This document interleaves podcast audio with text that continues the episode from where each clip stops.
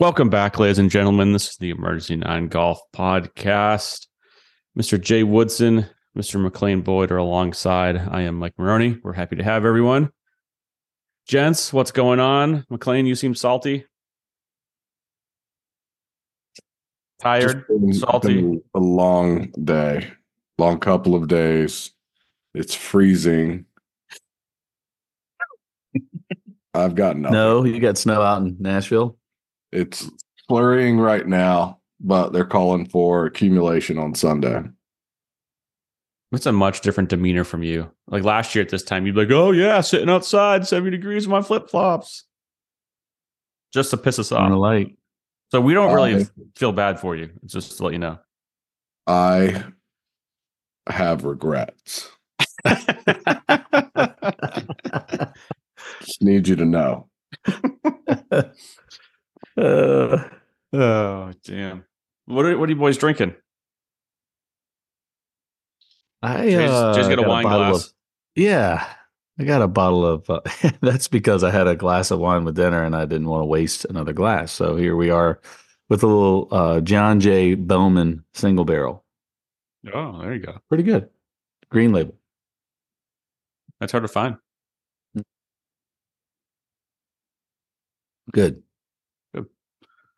McLean. Knob Creek, Oh, knob nine. Knob Nine. There you go. I think it might be my new go to. It's pretty solid stuff. It really is. You know, I've been on that 1792 train, and I still love 1792. Um, but I think my new go-to is this knob. I screwed up last night because obviously Tori's out of town and I couldn't go to the liquor store. So I ordered a bottle off of Uber Eats, and I'm like, oh, $35. That's not bad. With So awesome that, you, that we can do that these days. no, it's not because with fees and everything, it came out at $65. Holy hell! Oh, and I tried snap. to cancel it immediately. I was like, "Oh my god!" Because they hide like all the fees and everything. Then you click go, and it goes. You goes, get a tip, and then yeah, and it it goes, and all of a sudden I'm like, "Wait, whoa, whoa, whoa, no, I'm not paying that." So I go to cancel it, and when I hit cancel, it was like, "You will be charged forty dollars." Total Wine has already started shopping for this. I'm like, well, at that point, just yeah, I'm going to take it in the pants. But I'm I'm telling you, I'll never, never do it again. Never. I will leave my kids at home and run to the liquor store before I do that again.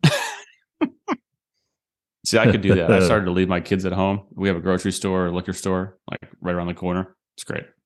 Sorry, girls. Mine aren't quite at that. age. Sorry, girls. Just hang tight just for a few minutes. Yeah, here's some Paw Patrol. I'll be back in 15. Fa- FaceTime me on your iPad if you need something. if you need something.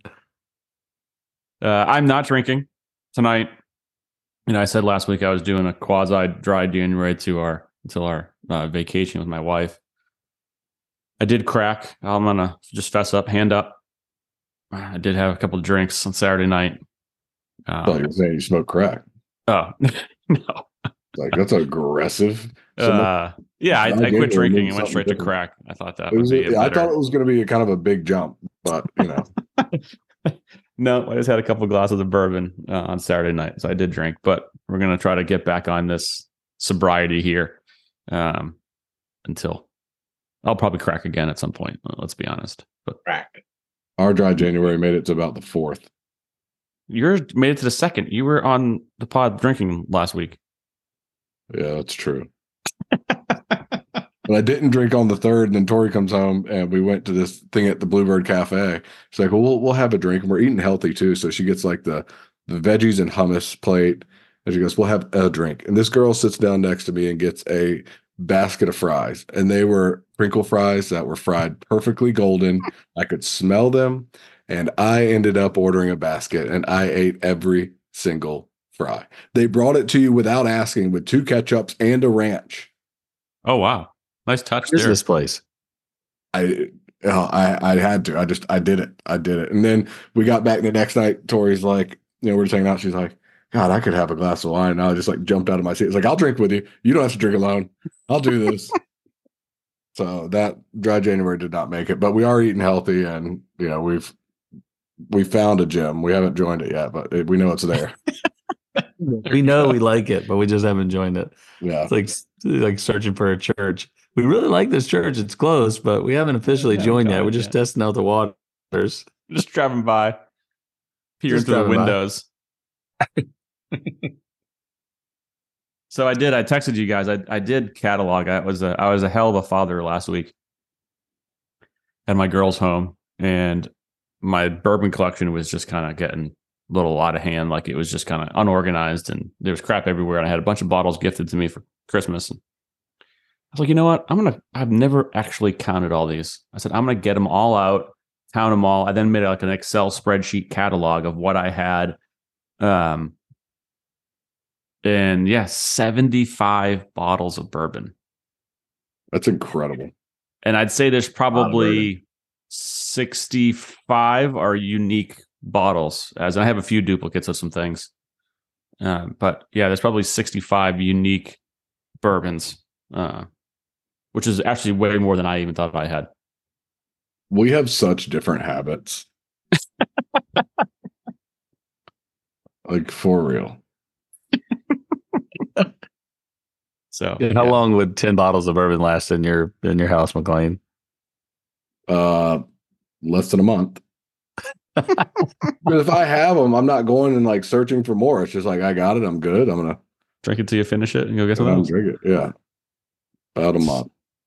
Yeah. So and I do have a few good ones that I haven't cracked yet, but I'm doing this dry January shit. So You, uh, yeah. What do you What do you have? What did What did you get? I had a wit. I got a Widow Jane. Oh, nice. Yeah, they're good. Uh, um, I did got a Bowman Brothers as a gift. I got um, what else did I get over there? Nelson Brothers. I've never had that before. It's unopened. Redemption. I haven't had that before. It's unopened. I got a couple of others that I already have. Uh, Joseph P. Magnus, which was delicious. Um, Good. I got a- another bottle of uh, Weller Antique. Oh, good. Yeah, I got two and a half bottles of that now, which is nice. Yeah, I'll help you do get through that half one if you want. Shouldn't drink that one by yourself. Yeah, no. That's one don't to Where do do drink you company. even find it? Like it's. I don't. I, these are all gifts. I've gotten all mine Wellers as gifts. I found one bottle of Weller ever, and it was um at Costco. Just crazy. It's great. The liquor store right next to me has they got a couple bottles and they put it. I mean, what they're selling these bottles for is ridiculous. I was up there, um, what yesterday or whatever it was, um, there a couple days ago, and they have Stagg, and I was like, oh, what what do you want for that? It's like ah, six hundred. Like, no, no, but I'm good. no, thanks. Not that good. no, No, it's not that good. is. Nothing is. I'm not spending that much. Like if I could get a good bottle, I'll spend 50, 60 bucks on if I find something that's really good. But I'm not buying a, a ton of these bottles for hundreds of dollars. Like, I, and I mean, it's funny. I mean, I'll be honest with you. A lot of them, once you find what you like, you can get like if you like 1792, like you can maybe step up to a couple, you know, a couple things that are on that similar similar uh, profile. But like, you, there's no reason to just go buy expensive bottles just because. In, I mean, they they probably most of them won't taste good to you. Um, Yeah. yeah. So I, you know, had- it's like I've had lots of expensive liquor over my years. And there's been very few times where I've been like, oh, this might actually be worth the dollar. One of them was that tequila we had in uh, Orlando last year. I'm in for that. The that was good Cristalino? stuff. Yeah, no, Kronos. yeah, that stuff was good. That stuff was good. Like, I, it's like, all right, I could, on a special occasion, I could pony up a buck 20 for it. Um, but like with bourbons, the Weller, I'll pay for Weller Special Reserve when I can find it, but I'm not paying over 60 bucks for it. Um, Mm-hmm. this Knob 9, I really enjoy, and you can get it for 35 to 40 bucks. Uh, 1792, 30 bucks. Like, I I promise you, I will enjoy it just as much. Well, especially because everyone has their own little different palette of what they like and the profiles Yeah. and Yeah. what what could be good to me is not good to Jay. It's not good to you. Yeah. And so it's like You it's gotta pretty just- u- pretty unique. So You don't know until you try them, though. I will say, if you like Knob Nine, you need to find a way to get your hands on one of the, the 12 or the 15. The 18 is really good, but that's you don't need to go that far. But No. The 12 is not that much more expensive if you, if you can get it, and it is it's good. They had it. They have it up at my local store. It's like sixty-two dollars. That's a home home run. You need to go buy it. Yeah. You need to go buy two bottles, and the next time I see you, you can gift one to me. I like that. I like that. Uh, all right, let's let's get a little golf action here, huh? We did have our first event of the 2024 season, the Sentry, our first signature event, Kapalua, and your winner is Chris Kirk at a whopping what 29 under par. Uh, we'll get into some of the scores in the course in a little bit here, but uh, general general take from Chris Kirk. He's turning into a uh, he's no longer a journeyman. I'm going to strip the journeyman. I felt like he used to be a journeyman. I'm stripping that title from him. I'm not sure what category to put him in, but Six wins. six wins. I mean, he's like a fringe career. guy. He's not like a he's not like a every week kind of guy. I think there's certain courses that match up with his game. He's very consistent. He's become a really good ball striker, playing that little sling and draw, and he's a he's he's a really good putter too. So I mean that that never hurts. But um, I don't know. I just um, yeah, you, you see him play well on certain golf courses. Although I will say. This is kind of a big golf course, but I think it, because there was no wind, um, it obviously played really easy. I know you want to get into that in a little bit, but um, I think that kind of changed things. The ball, if you catch some of the par fours and par fives on the with the right slope and balls just bounding down, they all end up hitting hitting it to the same spot. So Yeah. it seems like that was a little bit of the case with with no wind uh, to defend the course a little bit. So, but I don't know. I, I kind of he's got a you know kind of a unique story. Um, you know, coming coming back and dealing with alcoholism, and depression, and and turned his game around. I think he's won three or four times since since that. So, um, is it three, Mike? Or Yeah, two? he's won he's won three since he won three early in his career. And then he had all the issues and then was on the Corn Ferry Tour. And now since he's been back, he's won uh, three more times. Yeah. So I'm trying to pull Well, up Kisner was wins here. talking. Obviously, they were teammates at, at Georgia, and he was kind of Sorry, four four and two. I apologize. Four So kind of before his issues, and then two since, and then two Yeah, recently. Okay. Um, so it's kind of a cool, cool thing to see. Um, that, that resurgence. I mean, he def- definitely looks, you know, focused. He's kind of a quiet, quiet assassin, so to speak. And like I was mentioning, Kevin Kisner, they played together at Georgia, and and he was kind of speaking on how competitive Chris Kirk is. You know, he's one of the most competitive guys that he's played with. But you know, you wouldn't see it watching him play. He just keeps to himself, does his thing, and um, obviously does it really well. Yeah, I mean, definitely looking at his, you know, at least his last couple of wins, the golf courses Colonial and PGA National. So he won the uh, Colonial in 2015. He won the Honda last year, which has a new, it's Cognizant this year, a new sponsor.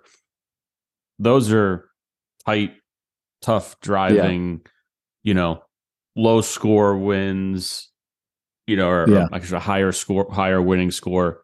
Much different venue than than Kapalua. But Yeah. Yeah, I wouldn't I wouldn't have classified him as a guy that you would put at the top of the list for a shootout. Um, correct, yeah. but you know, like I said, when you only have 50 guys, roughly 50 guys in the field, and the normal defense of the golf course is when and there's nothing there, and and guys, like I said, start hitting the ball from the same spot, then they take away some of the advantage of the longer hitters, and here we are, and it's an iron iron contest and a putting contest. Yep. So yeah, I mean, I, I do feel bad. It, it's cool what he's gone through and he's overcome it, but I do feel bad that it's like always getting brought up now. It's it's like uh, you know, I mean, it's just going to follow him around. It seems like it's like the main talking point. You know, we were talking in the golf shop. It's like, hey, guy's just getting ready to win his biggest event of his career. Now he has won a FedEx Cup playoff event, the Deutsche Bank back in the day, but you know, I would argue to say this is a bigger event. They're- close. Obviously, it's much bigger uh, dollars than it was uh, back then in six 2014. Yeah, um, but it's like, hey, he's having one of the highest moments of his career, and everyone's going to bring up one of the lowest lowest moments of his Yeah. life. You know, You know, I don't I don't know if that I mean, I think He's open about sounds like- talking about it. It sounds like he is just that's part of him, and he's accepted it, and he, you know, he he doesn't mind talking about it. I think that's it's probably for him. It was a it, it was a it's a positive thing because it got him to where he is now, and that's the, for him. That's what he needed to do to get you know get get his obviously his, his life back together and, and his you know golf second secondly, but obviously it's it's working out and paying off pretty good dividends. Yeah, pretty good. I mean, um, but the, you know, from the tournament standpoint, I mean, you know, looking at the golf course, I mean, 29 under par, obviously it did play extremely, extremely easy. Yeah, I mean, like you said, there's no wind. Everything's funneling down to the same spots. Saw a lot of guys in divots this weekend because everyone's funneling down to the same spots, and you could just even if they weren't in a divot, you could just see the area around it. It was just yeah. Even You in the rough, I, I noticed guys were hitting balls in divots in the rough, which was Yeah. weird. But you could just tell, like that's where as the ball funnels down, you know, it through a you know through a fairway. It's like all the you know, say it's pitched really hard right to left, the ball's just going to run down. If it runs too hard, it's going in the rough, and all these balls are going into the same spot. And you know, you saw was it Spieth and was it Harris English? Their balls were in a divot, touching in the Yeah. rough. yeah. I mean, the 300 and like 300 that? like 45 yards away. Like that just goes to show like that this this that's not uncommon out there for balls is that Yeah. all these balls are finishing in, in very similar spots you know, and part of it is, I mean, it's a par 73, right? So that that adds to the lower under par score. And, you know, and that's where I, you know, I've always been one to say I don't like these really deep low because I do like to see some resistance from a golf course and then an opportunity for someone to make a bogey and then another guy to make a birdie and have a a two shot swing on a hole. You know, um, I, I mean, you could easily just change the par, and if I mean, hell, you could the fifth hole. I thought it was the sixth hole, but it's the fifth hole is a par five. Stroke average of four point one. so there's some par fours that played played harder than that Yeah, uh, it's 526 yards. Just, I mean, you can make that a par four in a heartbeat. Yeah. It was a pitch and putt for those guys. I mean, hell, you could talk me into 18 being a par four, even though it's 670 yards. i mean they were hitting irons in Yeah, like that. That stroke average was 4.28. 677. I know the yardage doesn't really mean much with the slopes, but I, I I don't know. I mean, they could just change the par and next, you know, change it to 71, and then all of a sudden you're like, oh, hey man, it's playing tougher. So it is it is all relative. yeah You know, it's but I wouldn't mind just a little bit more resistance in some form or fashion. Yeah. Now it's I get and then it's for these guys, it's probably hey, it's it's ease into the season. It's kind of a reward to be at least when it was the tournament champions. It was a reward to be there. Uh, it still is that they've just expanded who gets rewarded going there. Yeah, but it's no, a no cut event 50 plus guys who wouldn't want to play in an event like in hawaii oh yeah, it's awesome, and I love I love watching it as a viewer. Like we talked about last week, just kind of you know, it's after Christmas, things are slowing down. It's sit at home when it's dark outside and you're looking outside watching waves and whales and Yeah. um so it's a good uh good kickoff to the season. Just 29 under. I mean, what is it like uh where was I here? Hold please. Some more good radio. Well shit, keep going. I just lost what I had. I'll say I, Were you, I try- you actually, were trying to find it was 29 under par or what were you No, I was trying to find like if you finished like 20 under, you were not even in the top 10. Like oh yeah no you were definitely not in the top 10 i mean after the first day it was eight under and seven i was like it was like 15 guys at seven and eight under you know i was like uh, yeah. one shot off the lead you were in se- eighth place I, You know, I enjoyed watching the tournament, though. I will say, I mean, I, I think it's a cool venue. It, this is one of the few events where the scoring fest is fun. I think it also provides because there are some opportunities to make some bogeys out there, but at the same time, you have the scores are changing quickly. I mean, you can be on top and make a double, and all of a sudden, guys making an eagle, and you can just have these massive uh, shifts out there, which I don't think you have the ability to have at other events. I mean, I, I and honestly, I'll say this: I like 18 as a par five because guys can make eagle. You know, it can come down. You can be two back going into the last hole and tie the Sure. lead. I get Uh, that. There's some unique. It's uh, like say, it's it's a very unique um, host site to where, as much as we don't want to see guys just go extremely low, I'm good with it there more than I am anywhere else. I just think it, there's a lot of drama that can happen, and that 18th hole has historically um, provided a lot of that. Sure. You know, Yep. it- It is- has. there's been a lot of great shots, a lot of great um, eagles and birdies on that last hole to ultimately propel a guy into the winner's circle. And I mean, I, I'll say I, it's fun seeing this golf course because there's so much character to it. Taking the scoring out of it, there's just so much character to it. It is something we're seeing guys at 400 yard drives and all this stuff. I mean, it's cool. It's fun. Distance is fun. What about uh 470 477 from Distance Max is fun. Homa? Hitting the hitting the ball far, balls that go far is fun. It is fun. I mean, Yeah, Max So Homa fun. out of all out of all of them hitting it at 477 is funny because he's not known as you know one of the long. He's not short. He's not short by any stretch of the imagination, but he's not one of the guys like oh big hitter stepping up. You know, so Yeah. It was it was cool to see. I, I again I enjoyed watching the tournament. I just think it's a cool venue. The Yeah. views are incredible. Um, there's just a lot of a lot of fun. I think that's had at that event. Yeah, I, I mean, I, I ultimately I agree with you. I guess I'm just maybe picking some nits at Doesn't sound like you. some of course uh, a, a little bit in the scoring, but you know, I mean, there was only the entire field. There was only uh, 291 bogeys. Yeah. It's not a lot.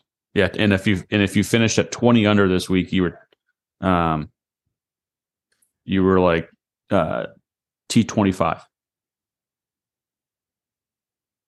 Yikes. Yeah. yikes. Yeah, I'm with you. I'm with you. So, um, what do you guys make of anyone else in the field? Uh, Scottie Scheffler hit it awesome, putted not awesome. I mean, what it wasn't I I know that statistically it wasn't great, but I mean it it did look like he putted the ball better than he's been putting it. Um let's let's just say compared to last year. I mean, like I said, it wasn't great. It looked better. I mean, for the most part, it looked like he made some better strokes. From a mechanical standpoint, you know, the things that him and Phil have been working on, he's it looks like he's making some improvement. I know his biggest thing was like kind of dragging the handle to the left and the heel staying low, toe getting up and not really hitting the putt solid. It looked like he hit them more solid. Um, Yeah, he K- definitely had some, actually- but he hit better. yeah, Kisner called him out and said he still looks pretty open with his shoulders, Mhm. uh, which is probably not helping that. But Yeah, I, I heard Uh, that same thing. Jay said, you know, his, his feet are closed, his shoulders are open, and I think that's that's a lot of you know why he doesn't get that ball in the hole a little better than he does around the greens or on the greens. Um, You he- would yeah, think I would Kenyon would pick up on that. I mean, uh, maybe he maybe he is, and he just can't. Like when he gets on the in, on the course, he just get, reverts back to it. Um, but yeah, I mean, I would say uh, historically, m- most of the really good putters tend to set up open with their their feet and more square to square to open with their shoulders. Not you rarely see anybody set up with their shoulders open and their feet closed. That's kind of a weird weird stance, Yeah. and it visually, I think it messes with you because. I don't care who you are. When you look down at the ball and you look at your your from your peripheral vision, you're going to look at your feet, and if your feet are aiming in a weird way, uh, I think it makes it difficult to get the ball started online. I know Yeah. that's not. I know people aren't, uh, you know, pr- predominantly using their foot line to get their putts started online, but it is uh, more of a subconscious thing. You look down and you're, you feel like your feet are relatively square and it's easier to get the ball starting on the line you want. But if you set up with closed feet is a weird thing in putting, I feel like. Um, it is. So yeah, you almost never see it. You'd never see that. I mean, I go back to all the putters that you know that you. I mean, think of clutch putters, Jack. You know, obviously Ben Crenshaw. You know, Bobby Locke. All these guys. None of them really set up, you know, like that with with the closed feet. That was kind of a weird thing. And then uh, Brad Faxon, one of the you know greatest putters of all time, he sets up one with a square to slightly open, Open. you know, you know, stance. So Crenshaw was the same way. something something for him to kind of build on. You know, like I said, he's doing some things better, but maybe that's something to just keep working in there. On the other hand, Jordan Spieth on the back of his putting. You know, you look at his numbers. He finished first in the field this week in putting. He was 35th off the tee, 17th approach the green, 22nd around the green, and finishes solo third, mainly because of his putting. Um, so that's I think that's a big sign for for Jordan. Now, again, it's one event, but if, if he can get his putting back, because we all know we've talked about it a bunch, how when he was winning those majors and that on that three, four, five year run there, he, he was making everything. You know, it yeah. was you know, he did miss a shorty while Kisner was critiquing him. He missed a shorty, and we'll get to Kisner, Kisner more in a little bit. But uh, yeah, so if he can tighten up, you know, the iron play a little bit mainly, and obviously the driver for him is I think is a big one too. But he's always yeah. been, even when he was struggling, he was always been a pretty good iron player. It was just the driver started to get wayward, and his putting was shit. So I don't know. I, I'm a big Jordan Spieth fan, so it was good to see him up in contention. It's always a wild ride watching him. Same you know, with think, Gala. yeah, I, I, think with uh, Spieth with the putting, um, uh, not to say that he didn't. I mean, obviously putted really well. I just think the speed of the greens really helped him this week. when he, especially for somebody who has gone uh, up and down with his putting. Obviously, he's a great putter historically, but he's been with the short ones, he's kind of up and down. And I feel like when he gets on greens that are slower, where he can be a little bit more aggressive, because he typically is a little bit more aggressive with those shorter putts. Mm-hmm. Um, it just makes it e- a little easier because he's not quite as worried about jamming that that putt by five or six feet like he will on some of the the faster paced greens. But they had to slow the greens down just with the intent of the wind coming in, and it just didn't really happen. So yeah. they they never really got them up to you know really what they wanted, and I think they were still tentative to get them too fast. But I don't know. That was just one thing I picked up on. I was like, you know, looking back at some of the times that he's played well, it's historically been on greens that you know stay below twelve, you know, stay below 11 and a half. And, yeah, well, he's played well at opens, right? He's won an open, had another t- top five at an open. Yeah. A couple high finishes, which typically are always slower greens over there. Just to get people, yeah. Well, I think it's just that's the, it. Naturally, they just never can get that fescue really fast. Yeah. Um, and they have high winds and yeah, it's same thing. The high winds. And then his U.S. his U.S. Open at Chambers Bay, the greens were, you know, they were kind of slow they, and they were kind of slow, gruddy. You know, it wasn't Oakmont. There, yeah. So, uh, yeah, there's definitely some merit to to that argument, but if he can be around more, I'm in. I'm in for it. He's going to win twice this year. Mm. I'll say it. Did he twice. win at all? Did he win one last year? He, I don't think he won. He was close a lot, um, but I don't think he won last year. God, I, should, I feel bad. I should know that. Uh, I felt like he did. I know he won the year before at Valero. He was in the mix. He was in the mix a decent amount.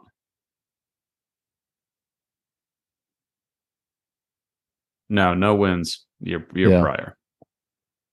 Seven top tens. Trending. Trending. Trending. Trending. So yeah. Um anyone else surprise you that Hovland went away from Joe Mayo? We texted we texted uh, a little bit about this.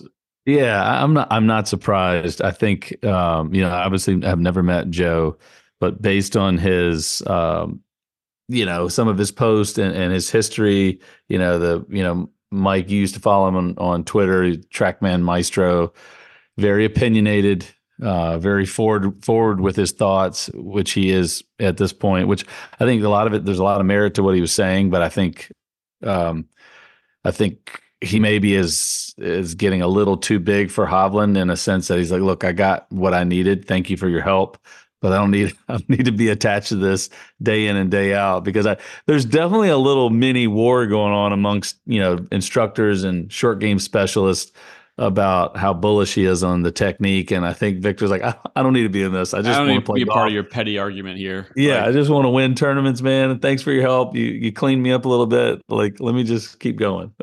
And then of course Hovland has been going around. You know, Hovland bones that one, that one um, greenside bunker shot. I forget what hole it was, and he just sails the thing way over the green into the hazard, and that was actually his old, his old pattern there. Um, Yeah. That that got him in trouble, but it was just kind of like, oh shit, he drops Mayo, and look at here we go, the old, the And old wedges over the green. They're boning shit over the green. Ball was still going up as it went over the flag. You It's still gotta going up when it went over the TV tower. Is Yeah. some of that in relation to you know Joe being Joe? It seems like he's gotten a lot more vocal since he's had the success with Hovland, and you got to wonder if that played any part of it. Um, Yeah, his Oh, his yeah. social media presence it's been like every day now, ever since it came out that he was working with Hovland and it was successful. It's like he's all over it. Where if you like if you go dig in in his social media a little bit, there was like no activity for a long time. And now he's Oh. like back doing Joe Mayo things. He's like he's got his he's got his own confidence back as an instructor. yeah, like and you know uh, i heard a report that maybe he was kind of suffocating viktor a little bit you know even at events he just kind of wouldn't leave his side and wouldn't leave him alone and Yeah, I think that. And Viktor's kind of one of those guys that's he's super laid back guy, but I think, and he probably put up with it a little longer than he wanted to. And he's probably at one point he's like, "All right, man," he's like, "You're a good dude, but uh, you helped me. I don't, I don't even know if he's a good dude, but you helped me. I appreciate it, but I need, I need some space." And the other thing is, I, I have seen him on the range with Viktor, and I'm pretty sure that Viktor's got his own help when it comes to golf swing. I honestly don't know who it is, but I don't think it's I don't think it was Joe Mayo.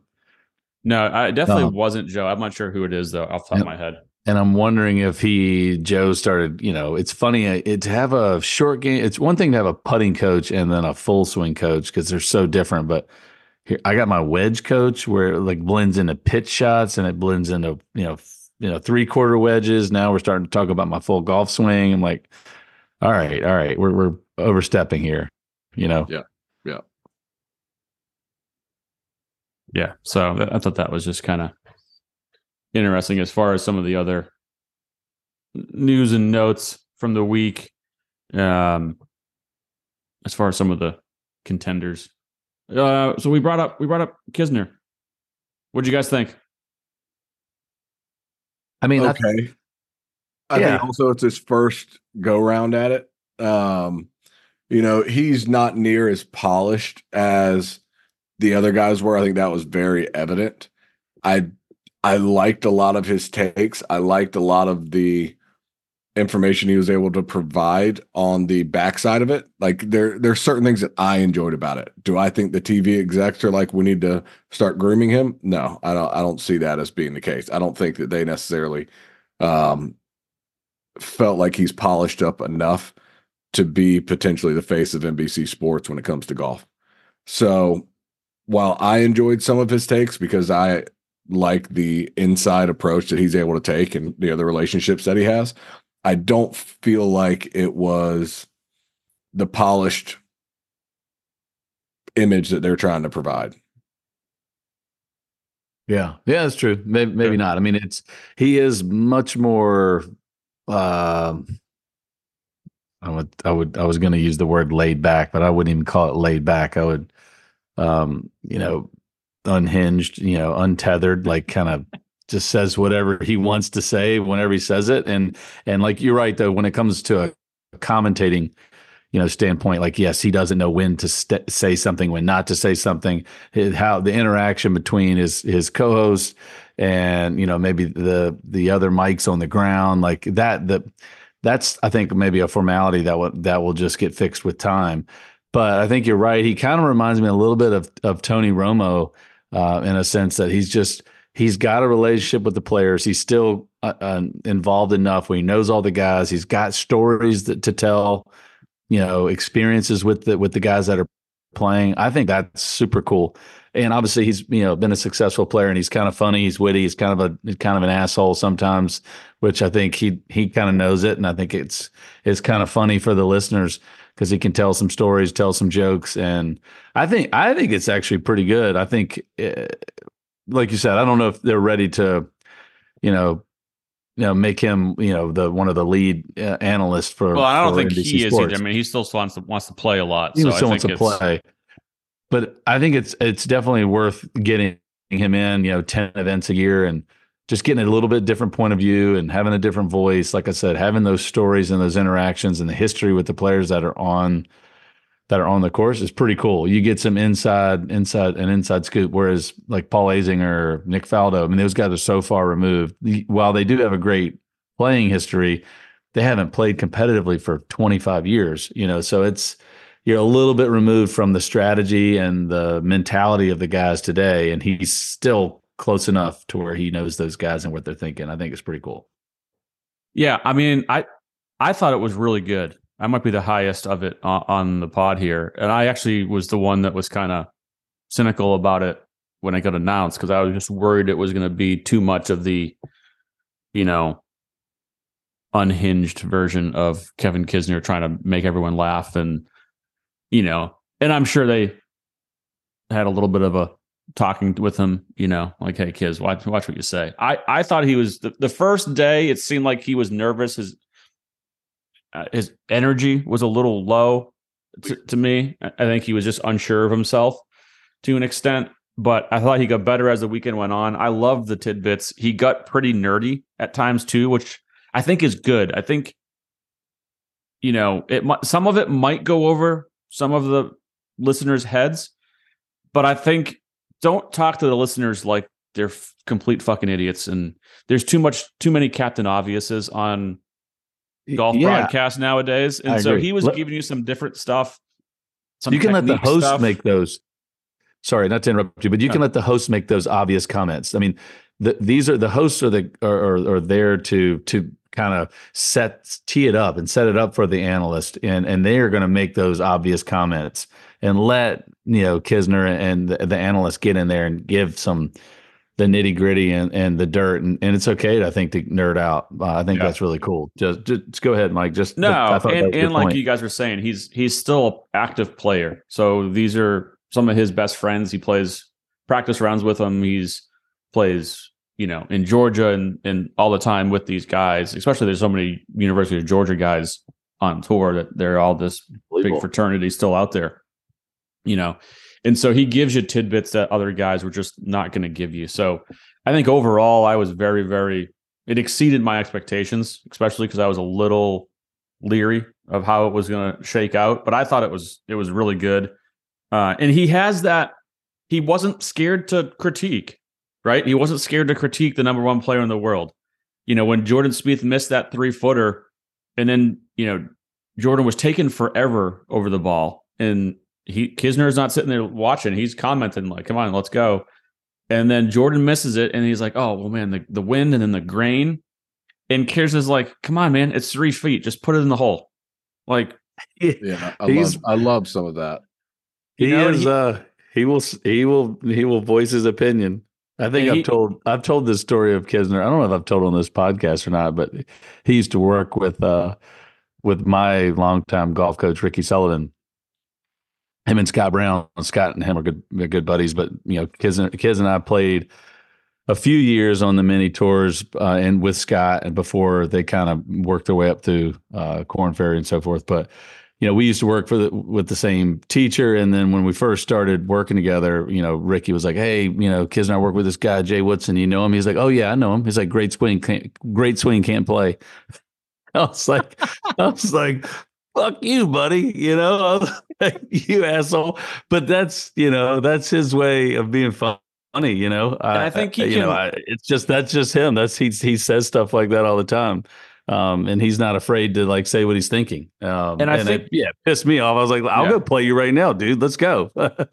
but and I think he's a ball buster, right? That's his personality. That's who he Yeah. is. And so when if he is doing the telecast and making a comment like that, and it gets back to Spieth or you know his good buddies with Chris Kirk, and he said you know a couple of those putts, oh those look a little nervy. He's under the pressure. If those guys go like, what the fuck, you know? Yeah. Kevin, Yeah. he's not going to back down. He's going to be like, "Yeah, Jordan is three feet. Fucking should have put it made in the hole. Like you should have made it. Like so they already understand that Kisner's going to say whatever Kisner thinks, and he's a ball buster, and he's going to give everyone a hard time. And he does it to you- everybody. when you have that label, you, you kind of get away with some more things. I can I, I I like him myself. I'm kind of a ball buster and I say a lot of shit to people and it's a and it's a joke and it's funny and it's not that like he has that repertoire, that respect with these guys that he can make those comments that some of the other analysts and broadcasters Maybe are maybe just a little bit do. more nervous to to say. Yeah. And so I think he's comfortable. Like, yeah, these guys aren't. They're going to keep talking to me. They're not going to be pissed off and you know at me Yeah. because he tells it like it is at, at all times. So it's no different than the normal Kisner. So I, I, yeah, I think it'll be fun to to listen to him. I, I w- I'll turn it on again when he's on. yeah, absolutely. Yeah, I'll definitely. I I like hearing his perspective for all the reasons that you guys just mentioned. Um, I think he would make a g- better on course reporter than he Could. does in the booth. Yep. Yeah. I think that's where he offers more. I I really liked him and Smylie playing off each other. Um, Yeah. and I'll say Smylie Kaufman, my new favorite golf reporter. He's fantastic. He is really, really. good. He's he's good, but he doesn't criticize that much. he doesn't because that's that's That's not his that's the personality. guy he is. Yeah, that's not his Yeah. personality. Um, that's not his job. Kisner, one, you also have to look at it from this perspective. Smylie needs this job.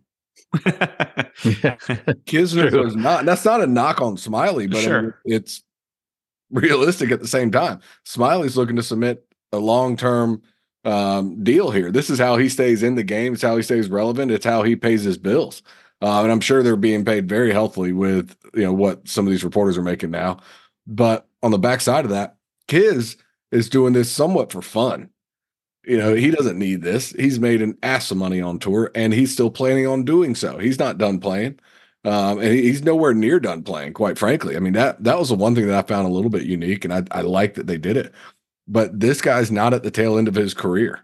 Um, Yeah. He's still very competitive, still plays well in a lot of events. I mean, what's his world golf ranking right now? It's got to be inside the top 50, I would imagine, or, or right No. outside of it. He, he had a really bad 2023, so it's it's dropped Maybe off quite a bit. Maybe. Yeah. I'll find it. He has had a rough patch here, um, the last year, two years. But no, I, I again, I thought it was overall it was good, and Ew. 230th. Yeah, yeah, yeah, yeah. that's not What is he? 200 plus? 230th. But I mean, he's made 30 Yeah. million dollars on tour. Oh yeah. Um, They pay a lot for twentieth. He says. Yeah, and he's made two thirds of his cuts.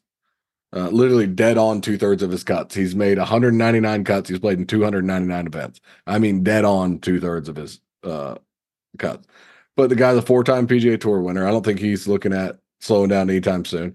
The one thing I thought was unique was, you know, him wearing all the logos for NBC Sports. That, that just that looked odd, and you got to wonder how his sponsors The shirts feel look- The shirts looked big and oversized. They didn't really Yeah. fit in. It was like they Yeah. just This is- it was man, weird to here's a couple with the extra ones we got. Yeah, it was unique to say the very least. Yeah, I mean, last year he only played. He played 18 events. He had two WDs. I think he was dealing with some health stuff, some injuries, and he only made half his cuts. Yeah. So I mean, he he finished 202nd in the FedEx Cup. So Not a good year for him. he's playing on some sort of you know past champions um, exemption. Yeah, that's fair. So he had a decent season prior. He had one runner up, five top tens. You know, made 13 of 24 cuts with a withdrawal. So, you know, a little better there, but last year was was pretty rough. You know, he split with his caddy, um, Dwayne Brown, but it seems like he was he was referencing talking to him on the driving range. So, uh, you know, and joking with him. So it seems like they split amicably. I'm not sure what was behind that. They just needed a change of pace or whatever it was. So, um, we'll uh, we'll see what happens with Kisner's game, um, moving forward. But I do look forward to him being in the booth, especially if they can get him for these like signature events that he's not going to qualify for or could not qualify. He, he's no, he's not in the, in the field, any of the fields right now, obviously, with how poorly he played. So, if he's Yeah. not in the field, put him in the booth. You know. Yeah, So- I'm good with that. or on the course, like you said, or on the course, and they could be trying that out at too at some point. that's where I think it would be unique to hear his take on the course. I mean, I just I just think that that's where he he's going to fit in a little bit better. All right. So one other real quick tidbit. I don't even have much to say on this. The reports were Jon Rahm was in Maui this week on a family vacation. And apparently he wasn't staying at Kapalua, but it was like the next resort over. And he bumped into a bunch of people regarding with, you know, tour officials, players, caddies, broadcasters. He kept bumping into people. Jon, That's weird. what the fuck are you doing? Why did you pick this week to go to Hawaii, to Maui? I- At least I, am I'm I'm guessing he already was planning on going, and then and then just when he changed, he's like, "All right, we're still going." He probably had family that's he invited, and he's like, "I'm just gonna go." But it is weird. Like it's a weird time to follow through. Like let's just alter. I mean, like he can't. I- Okay, I know you're gonna have a have to pay a change fee, but I'm sure you can I maybe think go he can to. afford it. He just signed a six hundred million dollar deal. I think Like, he can go to a different resort. Even if he had paid for the fucking trip in full for forty mem- family members, he can still just you know flush it down the toilet and go another time. Like hey guys, we're not going. apparently, a few of the players and and obviously tour officials were not that thrilled to see him. I guess there was some mixed mixed reactions from some of the players that he happened to be there. And then there was one report I heard that he even called on the tournament officials to like help him get some sort of reservation somewhere. Interesting. really? Yeah, he like called the Sentry tournament officials to help him get some sort of reservation for the dudes. I don't Like, know why if it am I was for helping you, dude? or yeah. They're like, "What the fuck are you doing?" Yeah, I mean, I don't blame you for going over there, but don't don't call me asking me for for help For with help, like yeah. reservations. Like you got a, you got enough money that you can find a way to get a spot somewhere. yeah, you can buy the restaurant. Yeah. God, read the room, pal. Okay, dude. So, anyways, this is a really odd tidbit. It's just kind of a little wild there. So, um, all right, let's get into speaking of LIV. Let's get into Rory's comments. Uh, they're uh, about a week old now. I think that came out uh, right after we did the podcast last week. And so I, I'm I'm sure if you listen to this podcast, I'm not going to go through and read all the the quotes again. Um, I, I kind of said this to you guys via text. I think the headlines were wildly overstated and wrong. I, I don't think it was some sort of. I think Golf Magazine used the title "stunning reversal." I read everything that he said. I even watched some of the clips of the actual podcast interview. I wouldn't consider it much of a reversal as much if it was Opening. is hey yeah it was a what did i phrase it to you guys a, a reluctance acceptance that the saudis will be involved in the ecosystem of golf just because of all their money he didn't come out and say yeah LIV's a great product it's awesome what they're doing they're growing the game this is amazing like he, just kind of was like yeah well the saudis are going to be involved whether we like it or not essentially and i'm just kind of loosely paraphrasing and my take on what it is yeah they're going to be here because they have all the money way more money than we do so we pretty much have to have them involved and yeah i was sorry i overreacted to some of my buddies that went at first and didn't look at it from their point of view because i've made a shit ton of money and they haven't and Yeah. yeah, I, I thought some of the headlines were in- incorrect Yeah, they they maybe took it. I mean, just because he had he had he was so adamant about how bad it was, and then I, I don't think he had much of a choice. And I think a lot of it just stems from money. And we talked about his um his involvement with the PGA Tour and how much that fills his pocket, and how a lot of his sponsorships are run through the PGA Tour, and a lot of the deals that he has uh, are, are run through the PGA Tour. So with with that being said, if he thinks that there's an opportunity for that to continue, and if it needs to be a partnership with with with LIV Golf, then sure, he's going to support that, and if it if it's inevitable. But um, he he did show a, a few other. He did comment on a few other things, like the team aspect of it. I think he's really intrigued by that. He commented on that a couple times that he he thinks it could work.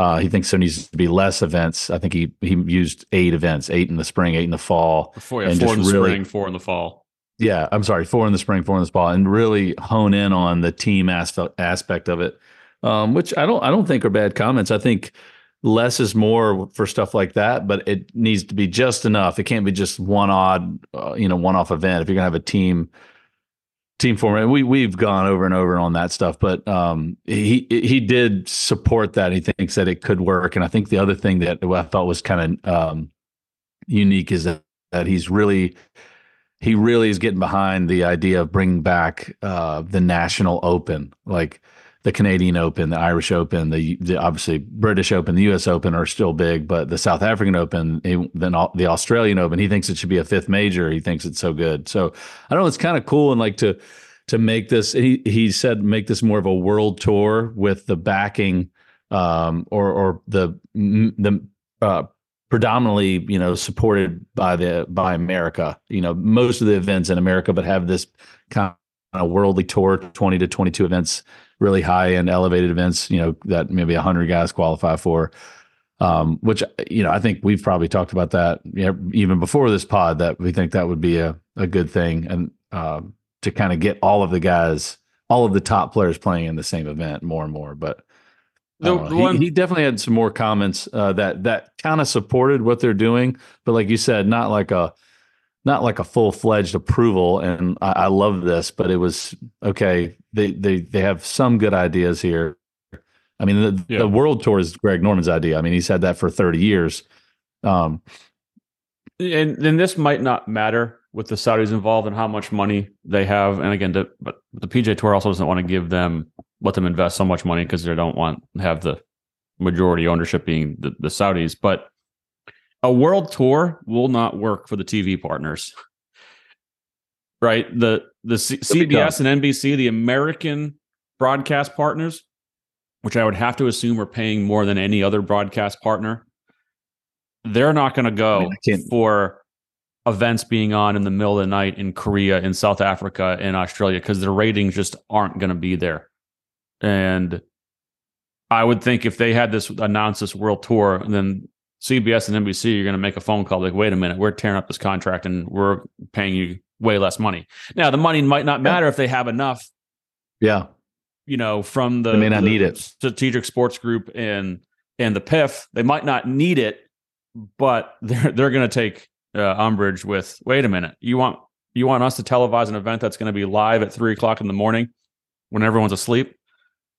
You know, and we have to rely on people watching the replays you know, tape delayed. Yeah. And so again, that, pointless the, these days. Yeah, which is pointless these days. So, you know, that's that's the one issue I see there um, with it. And again, I, I I'm all for kind of tearing it all down and restarting. I've said that it, it pretty much has to at this point. Yeah, you're right. From a from a broadcast standpoint, um, yeah, from from it doesn't make any sense. Like, yeah. But if if if the PIF you know say hey look this is how much money we have. We're going to make it work because this is what we want to do. Then yeah then it then it doesn't matter. Then you're then now you're depending on you know a little bit of uh, abc cbs and then you've got sky sports or whatever it is in the europe and then that's pretty much yeah. it. I yeah. any, i don't know any, any other networks that would that would pick that stuff up. So uh, you know again I, I think you, you've seen rory kind of soften his stance as not coming out as aggressive, bashing it like he did the first, you know, call it 18 months of this or two years of this battle. But I, I think some of the comments were, you know, you, you saw the other thing that pissed me off was like Greg Norman and Phil Mickelson were like flaunting around on social media like they were taking like a victory lap. I'm like, guys, he never said your product is good. He never said your tour is like real competitive golf. Like he just said you guys have all the money. Like that's essentially what he said. Still, I think still though, and I, I agree with everything that you guys have said. But I also think that there's definitely some some reversal feelings. I mean, from saying that he would quit golf before he played for LIV, um, to now actually embracing it. And it feels like, yeah, he got backed into a corner a little bit. I still don't think he embraced LIV though. Not embraced it, but it, he, from what he was saying, it was an embrace. It was that much of a different uh, feeling or a, a, a different uh, take on what their product is and and who who they have and what it looks like. To me, it feels a lot like the tour said, "Hey, look, this is." I mean, I I look at it and say, did they come out and say, "Look, Roy, we're going to have to partner with them. We are doing this. We need you to be on board." And making a statement would make a lot of sense for us, and it would help the overall partnership and the merging of these two brands. That to me is what I feel like a lot of it was. Um, again, Oh, I don't have well, any oh, truth I- behind that. I I guarantee that's that conversation happened. Like I said, I don't I don't know the exact percentage, but like we said, a lot of the a lot of the sponsorship money that he brings in uh, is intertwined with the PGA Tour. So if the PGA Tour is going to make that deal happen and that's going to make him money, he's not going to completely bash it. He's going to find a way to Sure. crack Yeah. the crack the door open and put his foot through to make it. You know, he's not going to come out full fledged. Like I love this tour, but I think he's gonna he's gonna open the door a little bit, plant the seed. Like, okay, it's not. I mean, I don't want to play there, but it's not that bad. And then maybe in six months, it's like, oh, I mean, I, maybe I'd play in a co- co-sanctioned event. And oh yeah, the tour's great. you know, Yeah. I feel like that. Yeah. That's what we're going to see in the next, you know, twelve to eighteen months. I think that's real life. Yeah i, I just don't, I hate team golf. I don't want team golf. It's dumb, stupid. Keep it out of my. I get enough team sports. Golf's an individual sport. It's gonna be Mm. dumb, however they do it. It is. I, I mean, I, I do like the idea of it, um, but it is uh because I'm a team sport guy. I mean, I I love playing team sports, but I also did play an individual sport for 15 years.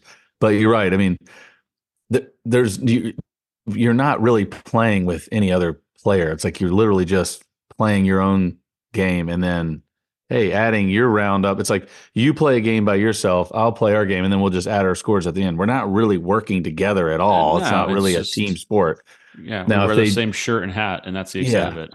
If you did it like a Ryder Cup format where you was like inter, you know, you were you were uh doing alternate shot or or best ball, now that's that's different. You know, Well, yeah, I you think- if they had events like they had, so they changed it this year, which I don't think it was as good. And and I think one of the biggest positives I'll say about LIV over the last two years is their team final last year in their first season was the most intriguing, compelling. There was no individual aspect; it was just the team thing, and they had the matches, and there had to be some strategy, and there was the singles match, and then there was the best balls match, and then like, you know, it was oh Yeah. okay, that's that's cool and different. Um, or it was an alternate shot match. I forget what it was, but that's actual team golf. Not like, hey, we're gonna play an individual event, individual purse is four times the team purse. We'll add up some things. It's like doing us doing a little side thing on this on the side, like I do in my freaking member guest tournaments. You know, like there's the main event, then we're gonna have this little satellite thing over here. You know, doesn't really matter because the individual matters the most. And it's like, oh, but you guys were on the same hat, so you guys are on the same team because these fakakta teams that we don't know how they're made and how it all goes down. It's like, how do you expect us to take team golf seriously? It's just, and that's what Rory did say. If you're going to do team golf, do team golf and lean into it. And I think we've kind of said that a lot. Um, but I, I hope in my golf future that it's team golf is non-existent. So, anyways, let's uh move on to the, some of the other big news that came out yesterday. I think it was yesterday. Yes. Tiger and Nike have officially split. There were rumors for a while, no laying up, kind of put that out there back in uh, December that they were splitting. It is the case. Uh, Nike and Tiger are done. I have sources um, that tell me that TaylorMade is starting a apparel brand, and I am willing to bet Tiger Woods goes there. That's just my hunch. So Uh, it would make Takes. sense. It would make sense. I mean, I mean, he's he's committed to the TaylorMade brand for sure. I mean, he's in every commercial, so it would, uh, you know, T- Tiger can, do whatever he wants. I don't think he's obligated to wear, you know, TaylorMade gear, you know, apparel. But, um, yeah, it would certainly make sense. You know, speaking of that, I, I I'm sure that Tiger his logo, that TW logo is is is his logo, not it is TaylorMade. his. It is his logo. Like I didn't know if that's something that t- t- uh, Ti- uh, Nike made and used. So he can, so we can still see that that, that Tiger Woods logo, which would would give us some some sense of uh, resemblance to what he's To what he's had yeah. for a while. I saw somebody would posted imagine. there was a uh, uh, the TW logoed Nike hat on eBay for like hundred and eighty dollars. Like- Really, Yeah, it was like getting bid up. People were trying to buy this hat because they think they're not going to be able to. You're going to still be able to get that TW logo hat. I think it's just going to have it's not going to have a Nike logo. it's not going to have a Nike swoosh. And so it seems like they split amicably. You know, uh, Nike has has put out some things. You know, thanking Tiger for. You know, so it doesn't sound like it was a. You know, a bad split, or they were in some serious negotiations, and you know, got ugly.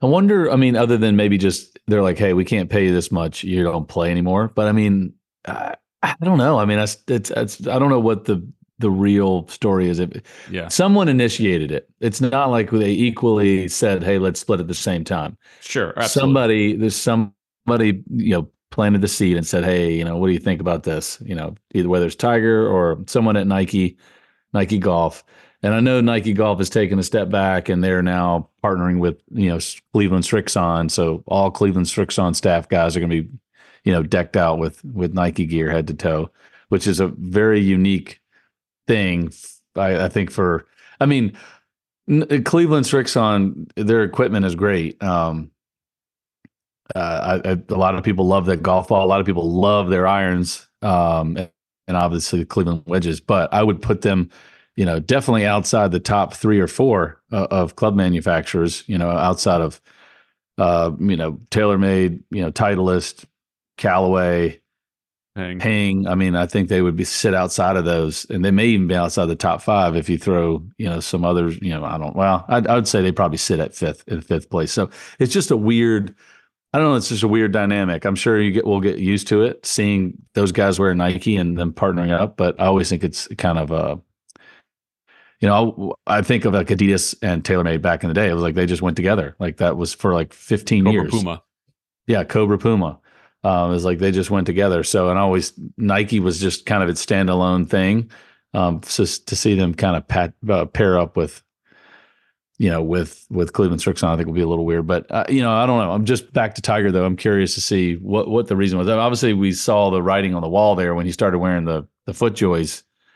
I mean, uh, how weird is that? Like you you you have your own shoe, your own shoe with Nike, and you don't wear it. Like, can't you tell them to make the shoe the way you want? Just copy the copy Yeah, the FootJoy and then just wear those. Like, what? How how does that even? What's going on? Especially so something you knew something company. was going on there.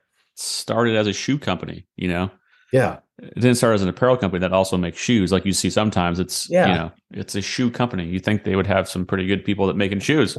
And you know, who- maybe that was maybe that was the start of it. They were just been. like, they're like, hey, dude, like, come on, what's going on? Why are you? I mean, we can make you a shoe. Why aren't you wearing what we made for you? You're the one who designed it, and now you don't like it. Yeah, it, that, that that whole thing was weird. And I, I understand, you know, he gets in the crash and you know things change and he needs something different out of a shoe. But the fact that they they couldn't make something that he liked was odd. It was really weird. I can like us like we said. I mean, it's one thing to wear it for a couple weeks. You know, like hey, we've got something coming. You know, this particular shoe or this particular brand has a little wider sole and it's more stable for Tiger's foot at the moment. We just don't have anything made yet, but we can make something. And they just maybe they just say, you know what, we're not going to do it because that's not our brand. And see you later. Which I don't know. I feel like I would try to find a way to.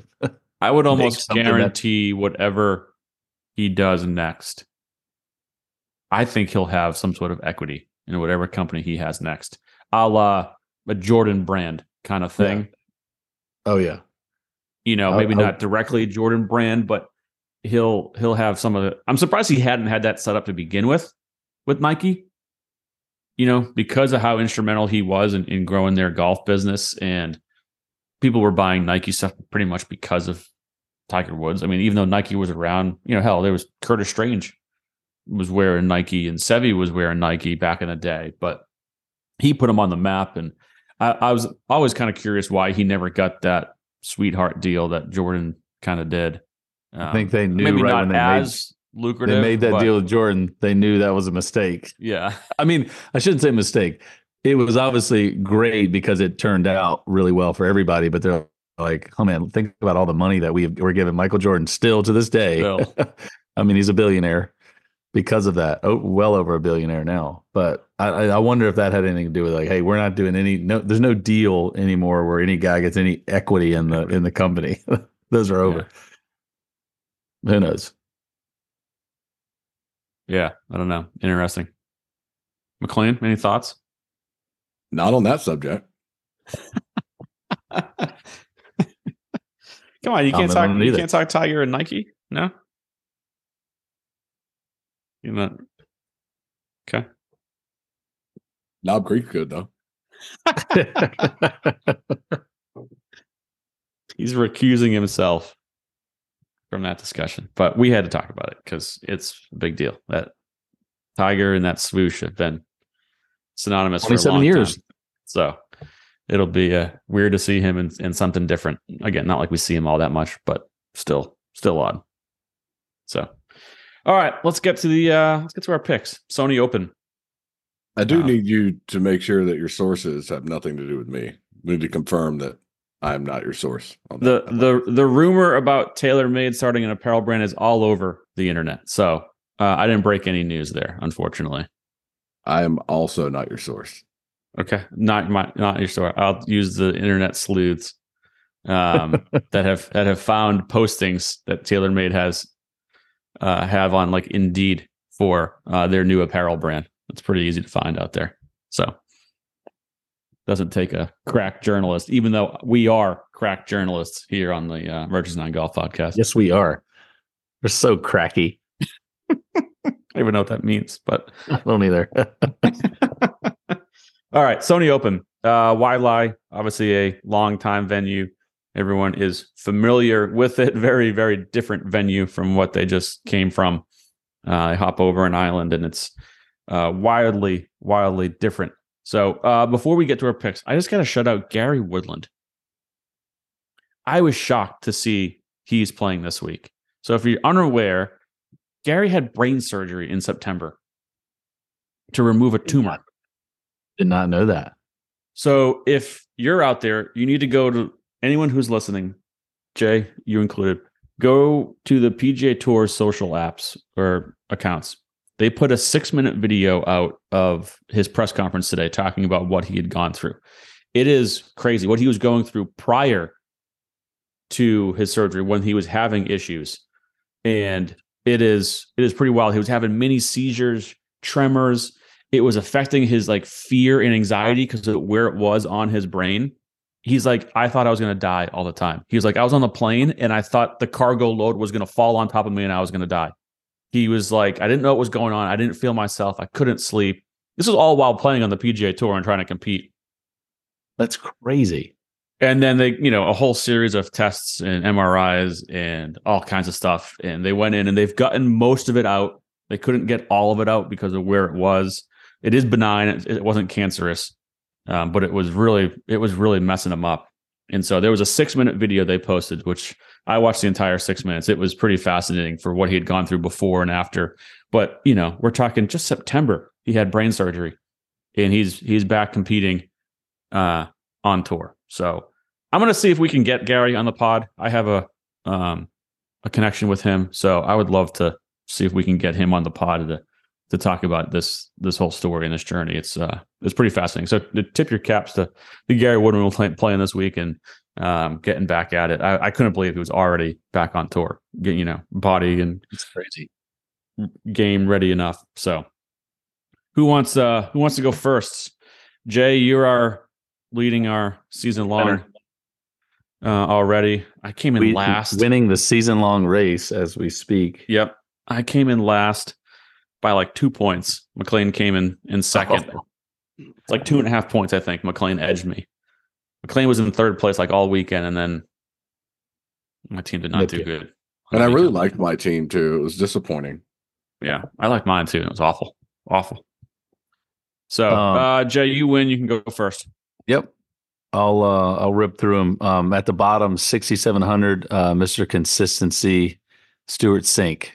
He's played played well here in the past, and he's he just when he plays on the PGA tour, it seems that he he just makes cuts. I don't really know what the deal is, but uh He, especially at this event, he's made the cut every single time except once. So I think it's like 12 or 13 times in a row. Um, or not in a row, but 12 or 13 events he's made, you know, only missed a cut once. So at that price point, it's pretty good. Um, then I jump up to uh, Ben Griffin, who played well here last year and has had some success in 2023. He's kind of coming on. Um, young guy was working. What was he? He was like working in a bank or something, and then you know for Yeah. a year or something, and then came back. It was kind of cool story. He's at 7400. Uh, another older guy, 7800, Matt Kuchar. Um, Matt's played some good golf um, at Waialae in the past. I was trying to pull up his stats. I mean, I think he's. I don't think he's won here, but I feel like No, he's won. he has one. Okay, but he he just typically plays plays well at this event. Um, multiple cuts made, a lot of top tens. Um, so like again, and hasn't been playing that poorly, you know, in the last couple of years. So um, seventy eight hundred bucks. Then I jump up to Mister Ben An. Um, made a plethora of birdies last week.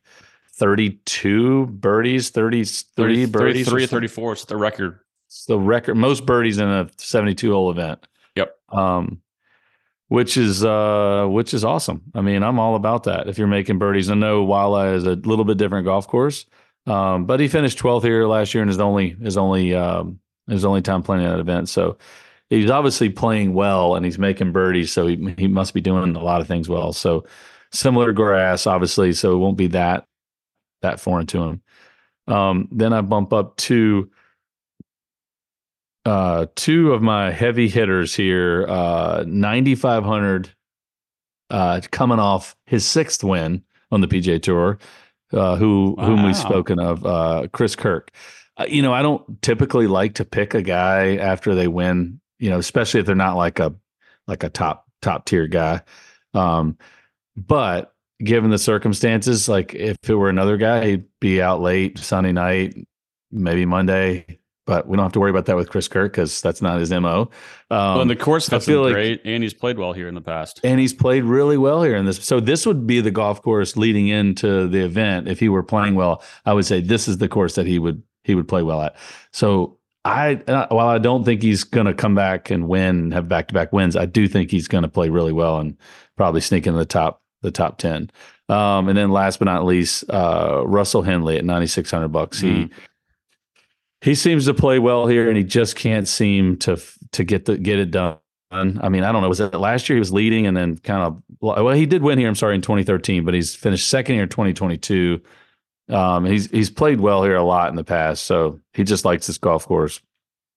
Um, so we'll see. You know, a lot of mid tier guys. No, none of the guys that sit you know all the way at the top, but I think a lot of guys that were going to make the cut and score some points.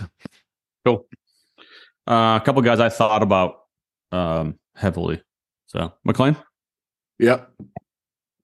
I have starting from the bottom, Adrien Dumont de Chassart, my man, 7,300. ADC. Uh, um, rocking with Matt Wallace again.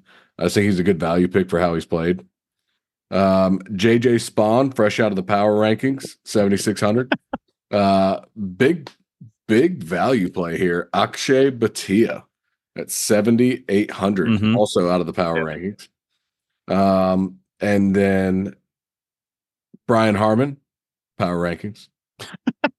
and Sahith Theegala, power rankings. So let's go. there you go. Some crack research there. from Crack journalists. Hey, you were the one I'm that so was about to cracky. crack earlier. You were you were the crack guy earlier. A lot of crack references tonight. A lot of crack references tonight. All right. Um, I'm gonna go. You're gonna love this first name. We've talked a lot about him tonight. Deep down the board. It's gonna be inspired. He's gonna have a hair across his ass because he wasn't in the field last week. Sixty-one hundred dollars. Kevin Kisner. oh gosh. I like that. He's He going to be down ins- there. inspired, um, hanging out with these guys, was getting some practice in, was playing with Smylie. He fits the golf course well. He's played very well here in the past. I think he's motivated. He's like, you know, this booth thing's cool, but fuck, I don't want to be in the booth. I want to be playing against these guys. So I expect to bounce back a year from Kevin Kisner, and I'm taking him this week, um, sixty one hundred dollars. Then I will go up to uh, seventy seven hundred dollars. Adam Svensson, just perfect course fit in my mind. Um, Yeah. Uh, yeah, I agree. uh, for here. And so he, he had a pretty steady, um, pretty steady fall. Fifth in his last event. Again, it's been, been a little bit of a layoff, but he had some pretty steady finishes in the fall. So I like him. Then I go, uh, I got two guys at 7,800. Akshay Bhatia, one of them, McLean. Um, I think you're getting ready to see a big, a big season from him. I wouldn't be surprised if he sneaks out a victory here. He's, he seems to be putting well. I think he's anchoring it, but I think he's putting, he's putting well. He at least did at Sentry. Uh, was like you think he's anchoring it? looked like he was anchoring the fuck out of it. But uh, it's It hard sure to did. tell, isn't it? it? Sure did. I'll be honest. It absolutely did. I saw that too. um, yeah, it was close. It was really close. And then uh, another duplicate pick here, seventy eight hundred dollars. Matt Kuchar. Again, he's he's been playing sneaky well the last you know uh, eight months or so, and again plays well here. Past winner, G- great course fit. So I, I like him there. Uh, then I go up to ninety eight hundred. Corey Conners again, kind of like I said for almost all these guys, great course fit has played well here in the past. So he's probably one of your favorites this week in my mind, and w- wouldn't be surprised if uh, if he gets it done. And then ten thousand five hundred top dog in the field, Ludwig Aberg. Wow. No course history, but the guy is long and straight. Give me that on this golf course. Seven thousand yards. Give me the guy that's going to hit it 330 down the middle of the fairway every time. Um, I think you're going to see a big week. Did not play well this past weekend. Hell, he shot what 77, I think, in round three uh, at the Sentry, which is just like unheard of on that golf course to shoot over par. Uh, Followed so up with the 10 under par. he did follow up with a 10 under on the last uh, round. on on Sunday.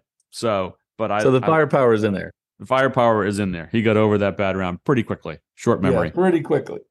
So yeah, I uh I saw him. He was my first pick. I almost never go at the top first, and I was like, and I picked him. So that's kind of what forced me into the Kisner pick uh, down the board later. But yeah, I think I think you're gonna have a see a big week. I think it's a top five from Ludwig. Hell yeah. So Well, good luck to you, gentlemen. Same to you. I don't really mean it, but same to you. That's right. I'm in That's the basement. right. We still got to figure out this punishment. Finish up. Yeah, we better we better figure it out before we get too far along. McLean, I had an offer from a listener. He was giving me some suggestions on our, our punishment. And uh, one of the punishments was you have to play in the Foundry Sunday group wearing a T Rex costume. And he, he said if you came in last place and you were the one being punished, he would pay for you to fly out to Richmond to play at the Foundry. So, Man, I'm in. Deal. Deal. so that was our uh, uh, great. Mr. Tom Jenkins. Who was that? I was getting ready to say, who was that? Was that Uh, Jenkins? Yeah, avid supporter, and said if you were to come in last, he will flip the bill for you to come out and play in a T Rex costume at the Foundry. That's a deal. So we'll we'll keep workshopping the uh, the punishment, Now- but that's on the table. Now, just because I know he's listening, I need him to know I only fly first class or private. So I'm in, but I'm gonna need I'm gonna need a front seat. uh, he's he does a lot of traveling. He's got a lot of points. I'm not sure the points cover the private, but he might be able to cover first. Uh, you probably can't even get first class from from Nashville to Richmond, anyways. Oh Hell yeah. yeah. You think Oh, so? yeah, you can. For Yeah, 40 oh, yeah. 45 minutes down to Atlanta and then hour and a half up to Richmond.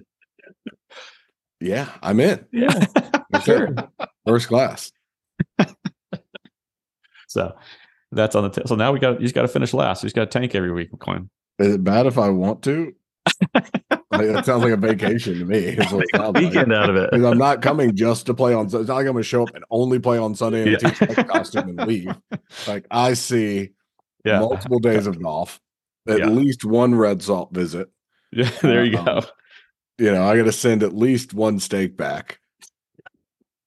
So well, Everyone, last time I was in there, I didn't recognize a soul from the. So you can, you don't have any kind of track record with the current uh, servers and bartenders there. I'm sending. I don't care if it comes out cooked correctly. I'm sending it back. This is oh, dead on medium rare. This is not what I asked for. I want dead on medium rare. Send that back. Bring me another medium rare steak with the coffee rub. And if I can't get the dino bites, They don't have having them a anymore. They don't have them anymore. Oh, we're gonna have it. I've asked. That's just such a mistake. I know there was a couple times I went after they took them off the menu and they still made them. They always did for us, and they were never on the menu. And then I asked again like a, a year or two ago, and they're like, "Ah, we've never heard of those." And then they went back and talked to the kitchen, and like they hadn't even heard. So like everyone's new. So like, yeah, it's a mess. It is a mess. I have I have a connection to the owner. I want to try to get a message to him, put Dino Bites back on the menu. But Yeah, make it happen. You got a connection, Mike? Who's your connection? don't worry about it, Jay. That's, I've heard that story. That's a long one. Jay knows exactly who I'm talking about. Yeah. So, all right. On that note, I think we've had enough fun for one evening. Gents, it was a pleasure. Um, we'll be back next week. All right, boys. Cheers. Later.